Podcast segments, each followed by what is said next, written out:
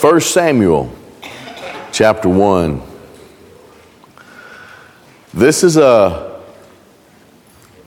a transition in uh, the scriptures in the way that God deals with uh, his people. Abraham, the call of Genesis 12, that was a transition when Abraham was called by the Lord.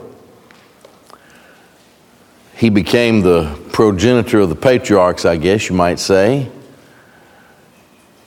In Exodus, when Moses was called, the Lord spoke to Moses. That was a, trans, a transitory time big events, big changes, promises made, and so forth. And now, Samuel presents to us a new, uh, a, a new era, a new season, epoch, a, new time for God's dealing because although Abraham was called a prophet, Israel was called a prophet, yet they were not of that line of prophets that God called specifically in this way. So Samuel is the beginning of the prophets. It begins, of course, with the account of his birth the, the main character we're, we're going to be studying in the book, book of Samuel, of course, in just about every book. There are all these characters that are major players in the procession of God's purpose. And we're looking at characters here tonight, among them Hannah and Elkanah and others. But the main character behind everything is always the Lord. When we step back from whatever set of circumstances, whatever account we're studying, whatever piece of scripture, when we step back and look at it, what we're looking at is the work of God Almighty, working in a small and detailed way for the greater purpose of fulfilling his plan and blessing his people. It's no different. It's, of course, no different here. So let's consider then in chapter 1 the birth of Samuel and all that goes around it. Let's begin by looking at a divergence of families and taking note of how God has worked even in that. Let's start with the first three verses. And there was one man from Ramathaim Zophim, from Mount Ephraim.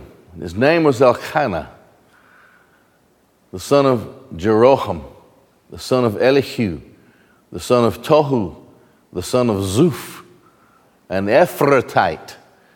Now, I don't know, your, your, your Bible may say Ephraimite. Does anybody's translation say Ephraimite? It's not really the word there. The word is Ephrat. Now, Ephrata is a place, it's among the uh, Ephraim, but it's a place that is almost synonymous with Bethlehem. Therefore, we understand here that Elkanah is an Ephratite. What is happening here happens at the end of the times of the judges. Samuel is the last of the judges and gives way to the first of the kings, who is Saul. But there was another Ephratite at the beginning of the era of the judges whose name was Elimelech. Elimelech and Elkanah, or that is Elkanah's forebears, you see Jeroham, Elihu, Tohu, Zuph. You would put Elimelech probably on the same time frame of Jeroham. We don't know this for sure, but from studies that are made, it seems that this is probably the way that it was. So the forebears of Elkanah left their land where they were in a time of famine and went closer to the presence of the Lord. That is, they moved toward Shiloh, which is where the tabernacle was. Now, at this point in time, they, they still had the tabernacle in that it was like a tent and it could still be portable, but they had, uh, they had more or less made it a semi permanent structure. It, it was something between the tabernacle and the temple, but the temple, of course, is not built yet. However, all of the worship of Yahweh required was performed, carried out at Shiloh, where, the, where they had placed the tabernacle. Now, Elimelech, if you go back, Elimelech, of course, this be quite a time earlier before Elkanah, but still, he took his family and moved away from the presence of the Lord and moved to Moab. And that's, of course, all that's in the book of Ruth. His sons, Mahlon, Chilion, when they went there, they took Moabitess women as their wives. Now, the Moabites were an accursed people to the Israelites. You know, uh, Moab and Ammon were the product of what had happened between Lot and his daughters um, after his wife had turned into a pillar, pillar of salt and, and they got him drunk. You know the story of that. Because of those circumstances, the Israelites considered the Moabites an accursed race of people. And the Moabites became idolaters, uh, and uh, they were steeped in darkness. And for, for a lot of the Old Testament, they're, they're enemies of, of the Lord's people. But in a time of famine, Elimelech went to an accursed land. Now, what happened to Elimelech? Here's what happened. First of all, he died. His sons died. He lost everything. He lost his inheritance, which was a very important thing in the life of an Israelite back in those days. He had, he had forsaken the promised land, went somewhere else. Unlike the family tree here of Elkanah. So there's a divergence of families. You have one who moved away from the Lord, and that guy had everything bad happen to him. Now, God took the bad things and made something good out of it with regard to Ruth and Boaz and all of that. But with respect to Elimelech himself and his sons, they, they, they died in an awful land, and they died with nothing. Ruth and Orpah were the wives of Mahlon and Chilion, and their husbands had died, and Orpah went back to Moab. Ruth became a believer in the God of Abraham and Isaac and Jacob and Naomi. And so you know the story. Naomi and Ruth go back and there's the account of Boaz, and, and uh, he, he becomes the kinsman redeemer, and he joins his wealth with her poverty. And they, she, as a matter of fact, she's one of only three women in the genealogy of Christ. Ruth um, is, is one of the three. Rahab, who was a harlot. Ruth, who was a a Moabitess. That's kind of rough company. It shows you the grace of God. Here, however, is a man who obviously loves the Lord. It's also obvious that his first wife, Hannah, loves the Lord, not only loves the Lord, but knows the word of the Lord. We're going to see that as it develops here. There was one man from Ramathaim Zophim, an Ephratite. Elkanah was his name. He had two wives. The name of the one was Hannah, that means that it was his first wife.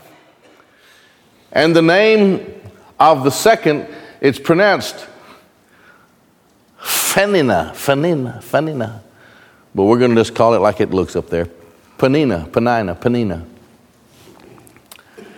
And Panina had children, but Hannah had no children.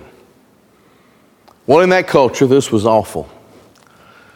The first wife had no children, the second wife had children.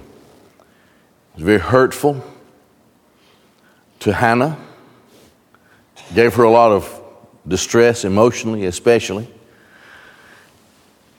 And that man went to go up from his city from year to year to worship and to slaughter peace offerings to Yahweh, uh, or the Lord of hosts, the Lord of armies, Yahweh of armies in Shiloh. And there were two sons of Eli, he's the high priest, Hophni and Phinehas. And they were serving Yahweh. Now those two sons of Eli, they were not, they were not good guys. They're, they're immoral. But they're the ones who were there in the stead of Eli whenever, as an old man, he needed help. We learn here from this verse 3 that Elkanah was a godly man because he is obedient to what the Lord had required. That the people come in special time of worship to Yahweh once a year. It was an annual trek. And so Elkanah did it. He didn't miss a time. This was important. That means that his wives came up under his guidance and that any children that he had would go as well. So this was a, you could say, as far as Elkanah goes, this was a strong, to use vernacular of the day here, this was a strong Bible believing, God worshiping family. So, Hannah, the first wife, and we're going to see that she was the most favored wife, but she had no children, uh, was childless. And so there's a, there's a, there's a, a, personal tragedy here that's, that's developing in the life of Hannah. She's crushed by her circumstances and she feels less than, than, than the other wife, and she's ashamed of the fact that she can't have children. And we're going to see that uh, the other one, uh, Panina, doesn't help the situation. The pain of polygamy. Let's talk about this for just a second. Here's a godly man, it's another culture, another day. But let's look at this. When it was the day, the time for him to make his trip, Elkanah slaughtered peace offerings. He would give to Peninnah his wife and to all her sons and daughters portions. With regard to these offerings, they were to eat the sacrifice that they had made. To Hannah, he would give one choice portion, for he loved Hannah, and yet Yahweh had shut up her womb. And her rival, the, the, the Hebrew word means really her troubler, the one who troubles her. Her troubler, her rival, would frequently anger her in order to make her complain, for Yahweh had shut up her womb. So Peninnah was not a sweet girl. Hannah, her name means grace. Peninnah means pearl. So, here's the situation. It's very clear to see. And so he would do year by year as often as she went up to the house of Yahweh. And so she would anger her, and she wept and would not eat. Would not eat, that is, the sacrifice that they were supposed to eat. It was supposed to be a time of happiness and festival worshiping the Lord. But this is this this shows us how sincere she is in her heart, Hannah that is, and how, how Bible based and Bible focused for the Bible that she had in her day uh, that she really was. For example, in the book of Leviticus, um, Aaron had two sons, Nadab, Abihu, Nadab and Abihu. They offered strange fire. God killed them. Well, they were Aaron's sons, and Moses had said for the people to go ahead and eat the sacrifice, even though this tragic thing had happened, but Aaron just couldn't. He said, Look, I, I know they did wrong. I know that the Lord killed them. But I just, I just can't eat. I just can't do it. So that's one time when emotional distress kept someone from being able to eat the sacrifice. There was another time, I think in Deuteronomy, when the children of Israel themselves couldn't do it over, over stress and problems. Uh, in this case, she wept. She was just all upset, and her, what would that be? Her wife in law, her, I don't know what that would be, the other woman, kept her all tore up. Now, I started this out by saying that there was pain in polygamy. We can go back to Abram. Sarah was barren. She was very old, getting old, very old. And so she told Abraham to take her handmaid. You know the story, Hagar. And she said, She will have my children. These will be my children. Well, it happened. Ishmael was born.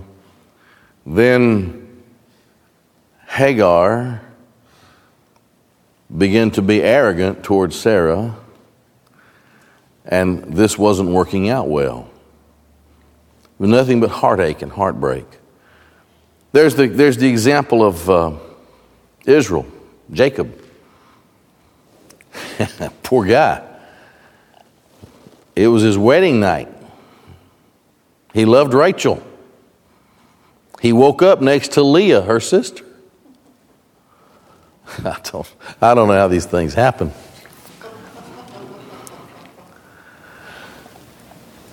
So, if you follow the history of Israel and his children and his wives, there's just all kind of distress and problems. They go all the way through. The same was true with David in his household, Solomon in his household, the pain of polygamy. So look at the next verse. Elkanah, her husband, said to her, Hannah, why do you weep? Why don't you eat? Why is your heart sad? Am I not better to you than ten sons? I don't know if that was the right thing to say or not. Um, you know, she didn't get over it, so it must not have been the right thing. Um, before Rachel ever had a child, Leah had 10 children, 10 sons. So it may, it may have been that he was trying to make the comparison, you know, you are, you are the love of my life. My, you know, my other wife, she may have 10 sons, but that's not, they don't mean anything to me like you do. Am I not better to you than 10 sons? It spoke of how the sacrifice would be portioned out by Elkanah to his wives and to his children. But we read here that he was always careful to give Hannah plenty so that she wouldn't feel like that she was being mistreated in the distribution of, of the portions. And so he says, Am I not better to you than ten sons? So Hannah prays for a son. Hannah arose after eating and after drinking, and Eli the priest was sitting on the chair beside the doorpost of the temple of Yahweh. That means that he was in the seat of authority, is what that means. And she was bitter in her soul. She prayed to Yahweh. She wept in anguish. And she vowed a vow and said to Yahweh, Tzavat, or the, the Lord of hosts, Yahweh of armies, if you will look upon the affliction of your bondswoman, and you'll remember me, and you'll not forget your bondswoman, and you'll give your bondswoman a man child, and I will give him to Yahweh all the days of his life, and no razor will come upon his head. She would raise him as a Nazarite. And that's a very important point. And I believe this. I do. I believe that godly women like Hannah can dedicate themselves to their children and see to it that they raise them in the way that they should be raised. In this case, this was going to be the most separated from, as a believer, that any other person could be. So every day of his life, she would teach to him the Word of God. This, this whole thing means that he would be a Nazarite like Samson was but that she would assume the responsibility to see to it every day that he understood the importance of his service and existence before the Lord. She didn't let anything else get in the way. This is what this is her vow to the Lord. I'm not going to let anything happen to him all the days of his life. No razor will come upon his head. And it was as she prayed long before Yahweh that Eli watched her mouth. that's, that's crazy. He saw this woman and her lips were moving. But Hannah, she was speaking in her heart, only her lips were moving. And her voice was not heard, and Eli thought her to be a drunken woman. That probably happens to all of us. We're praying as we're driving, and we don't want to bow our heads and close our eyes because it would be a bad time to do that. And somebody looks at you and probably thinks that you're crazy or drunk. Evidently, he had never seen anyone pray moving their lips before, yet being quiet. So Eli said to her, Until when will you be drunk? Throw off your wine from upon yourself. And Hannah answered and said, No, my, my Lord. I'm a woman of sorrowful spirit, and neither new wine nor old wine have I drunk. And I poured out my soul before Yahweh. Do not assign your bondswoman from before time as a daughter of Belial. Belial, worthlessness, a daughter of worthlessness. You read about sons of Belial in the New Testament. In this case, he was calling her a daughter of Belial. She said, You can't do that. I'm praying. For out of the abundance of my complaint and my vexation have I spoken until now. I am sincerely praying and I'm talking to Yahweh. And I'm moving my lips because I'm talking to Him. And I'm not drunk. And Eli answered and said, Go in peace. For our, our Lord, our, our, the God of Israel, go in peace with the God of Israel. He will grant your request, which you have asked of him. So the spirit of prophecy comes on Eli. Now, here's a personal tragedy. Well, we go back, go back, uh, go back to the forebears of Elkanah, who chose to move closer to Yahweh, even though they were moving deeper into the famine. Chose to move closer to Yahweh, knowing that somehow He would bless them. Elimelech, on the other hand, chose to move away from Yahweh, the people of God, and move to the people of Moab, and he lost everything. Elkanah is a, a man of means, obviously.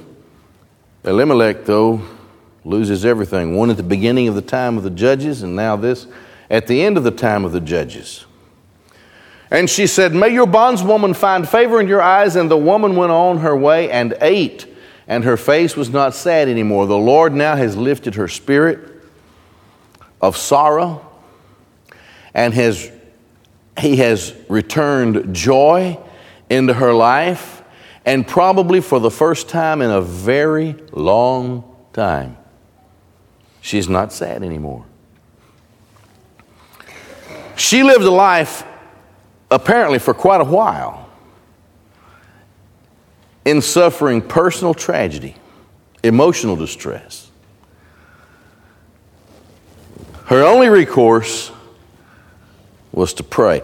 But I want you to think of the strength that she had as a believer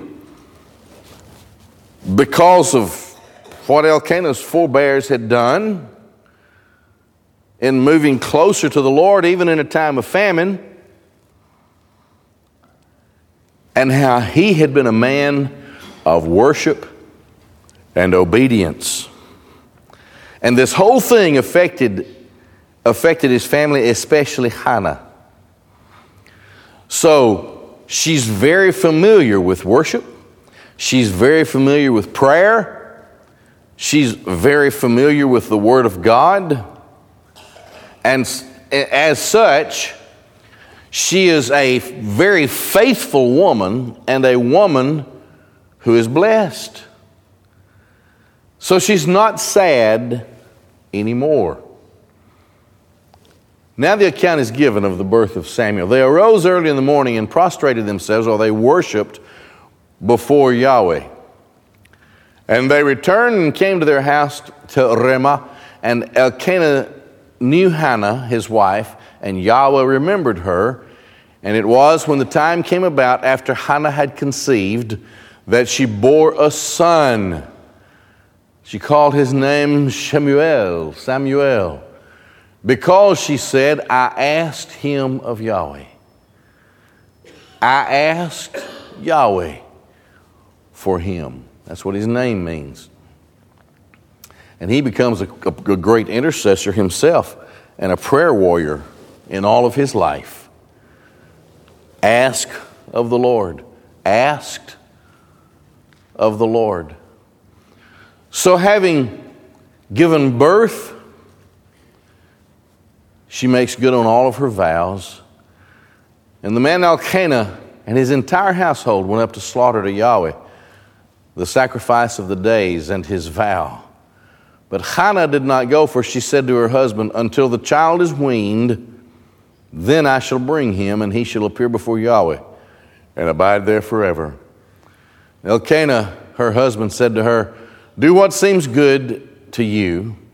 Stay until you've weaned him, only may Yahweh fulfill his word. And the woman stayed and nursed her son until she weaned him. And she brought him with her when she had weaned him with three bulls and one ephah of meal and an earthenware jug of wine.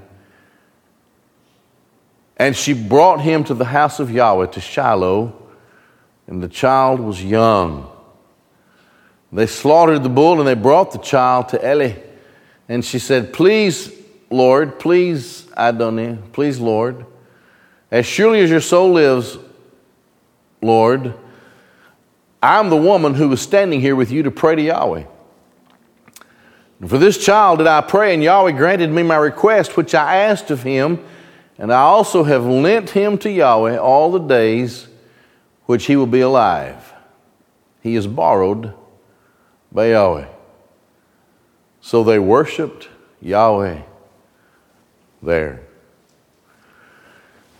Samuel, of course, is a very powerful man in service to Almighty God with regard to the school or, or line of prophets, he becomes the first in that sense.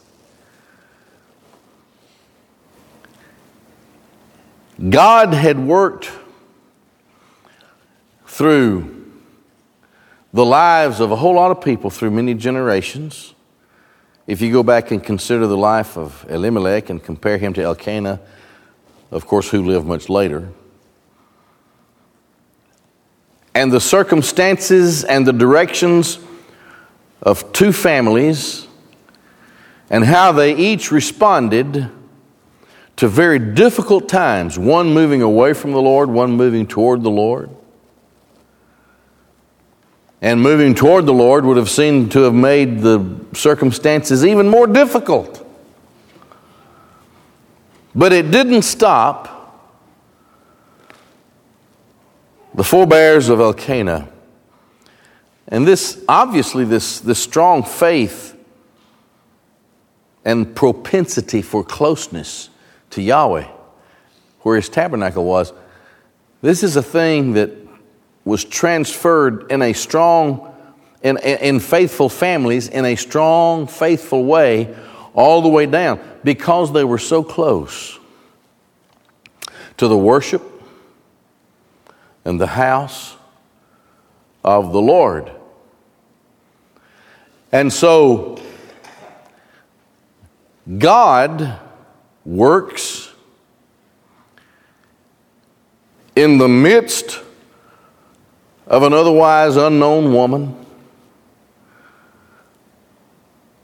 mistreated by the other of Elkanah's wives distraught, distressed, probably so emotional that we, we, we cannot imagine how she suffered.